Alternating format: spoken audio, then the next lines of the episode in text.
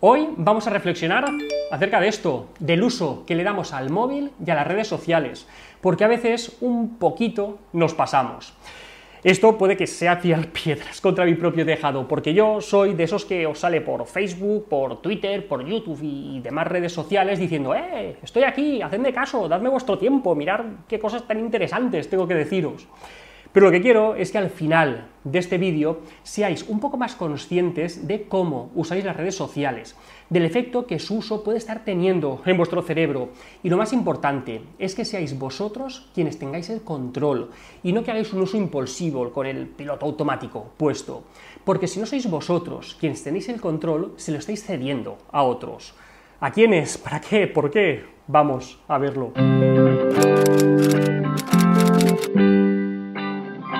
De todos los que estáis viendo este vídeo, tan solo un porcentaje muy pequeño lo va a ver hasta el final.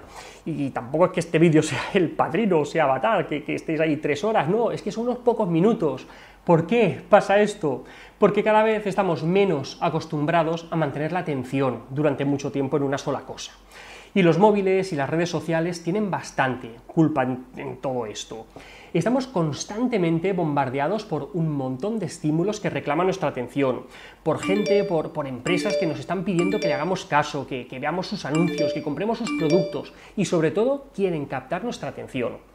Y claro, con tanto bombardeo es al final que nosotros nos acabemos acostumbrando a ir dando saltos de una actividad a otra, hacer varias cosas al mismo tiempo. ¿Recordáis la última vez que, estuvisteis viendo la tele, un programa, una serie, sin estar viendo Facebook, Instagram, Twitter, WhatsApp o, lo que sea, cada pocos minutos? Antes desconectábamos durante la publicidad, pero es que ahora conectamos y desconectamos decenas de veces antes del siguiente corte de publicidad.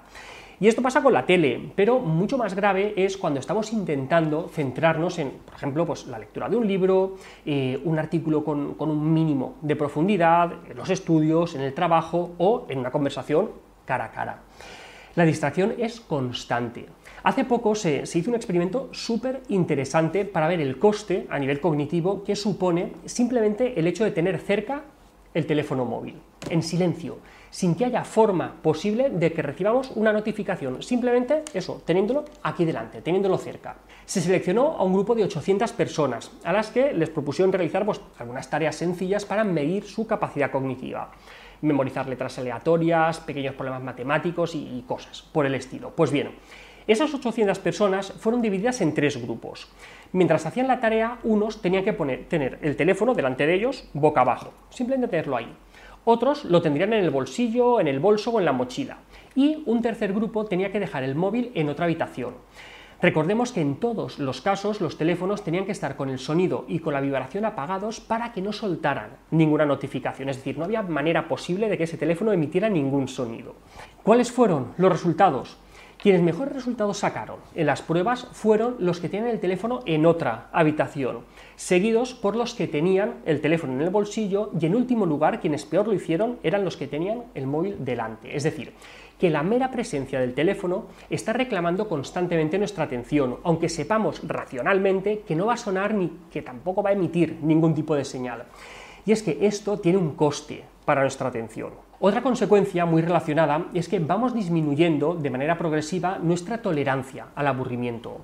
Yo, soy el primero que estoy todo el rato mirando la pantallita del móvil cuando estoy esperando al metro, al bus, y si no lo puedo hacer, pues noto una sensación de desasosiego, pero es que esa sensación de desasosiego no la experimentaba hace años cuando no llevaba el teléfono en el bolsillo. Y es que la presentación del iPhone en 2007 supuso verdaderamente un cambio histórico en la manera en la que consumimos la información y sobre todo en la manera en la que nos relacionamos. Y ojo, no me entendáis mal, que esto no es una crítica a los teléfonos, a los smartphones ni, al iPhone, que, a mí también me gusta, claro, y tampoco a las redes sociales, sino al uso que a veces le damos. Y es que llevar Internet en el bolsillo es algo que ahora tenemos muy asumido, pero es que hace 10 años mm, es que supuso una revolución total, pero de tal calibre que, a veces tengo la sensación de que tampoco hemos sido capaces de, estar a la altura de lo que esta herramienta nos podía proporcionar. Es como dar un cochazo de, de, gran cilindrada a un chavalín que se acaba de sacar el carnet de conducir. ¿Qué pensáis que hará? ¿Que va a ir de manera prudente y responsable o que va a ir haciendo el tonto y jugándose la vida? Pues probablemente pues, va a ser lo segundo, obviamente. Pero no solamente está el tema de la atención y, de la manera en la, que, en la que procesamos la información, es lo que se dice que Internet nos está haciendo más tontos, que, se dice coloquialmente, sino la manera en la que nos comportamos en, esa gran plaza pública que son las redes sociales. ¿Os habéis fijado que, poco a poco cada vez le damos menos valor a nuestra privacidad? Antes, hace años, la mayoría pues, éramos bastante celosos con, cierta información acerca de nosotros mismos, de las preferencias que tenemos, de nuestros gustos, y solo compartíamos esa información con amigos y con gente pues, pues, más cercana. Pero es que las redes sociales han cambiado ese concepto que, tenemos de, de amistad, entre comillas, o de cercanía. Y al final la consecuencia es que estamos regalando nuestra información privada a empresas que se dedican exclusivamente a comercializar con esos datos para luego venderlos al mejor postor la distancia entre el yo público y el yo privado se ha estrechado un montón. Y esto es algo que, me preocupa especialmente cuando hablamos de los niños. Hace no mucho que, se ha acuñado el término de Sarentin para, describir la conducta de, esos padres que comparten sin mesura información y fotos de sus hijos por las redes sociales, sin pararse a pensar siquiera en las consecuencias inmediatas o futuras que eso puede tener. En la mayoría de casos son datos o imágenes neutras, Que, no tienen ningún tipo de carga negativa para, el peque, más que pues eso, el, exceso en la frecuencia con la, que, la que se comparte. Pero es que otras veces se comparten imágenes o, anécdotas que pueden resultar súper humillantes para el menor, que seguro que no le gustaría que, sus padres hubieran compartido, ¿no? si, si lo viera en el futuro. Y otros casos es que se comparte tanto que puede llegar a ser peligroso. Fotos en las que los menores aparecen con el uniforme del cole, en la puerta del cole, en las que se cuenta pormenorizadamente los hábitos de esa familia, de, manera que cualquier desconocido con, con, cualquier mala idea pueda tener a su alcance una información que es quizá demasiado privada, ¿no?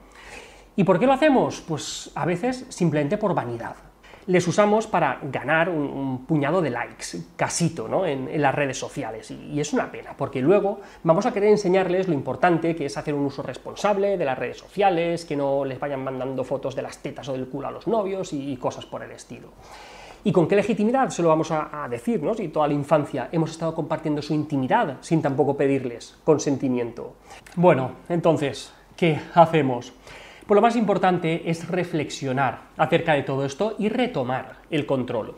Pensárnoslo dos veces antes de compartir nuestra vida, reflexionar acerca de los motivos que nos llevan a hacerlo y si puede tener alguna consecuencia. Que tampoco es malo poner una foto de nuestras vacaciones en la playa enseñando los pies para dar un poco de envidia a nuestros amigos, ¿no? Pero de ahí hacer de nuestra vida el shoulder Truman, pues hay un poco de distancia.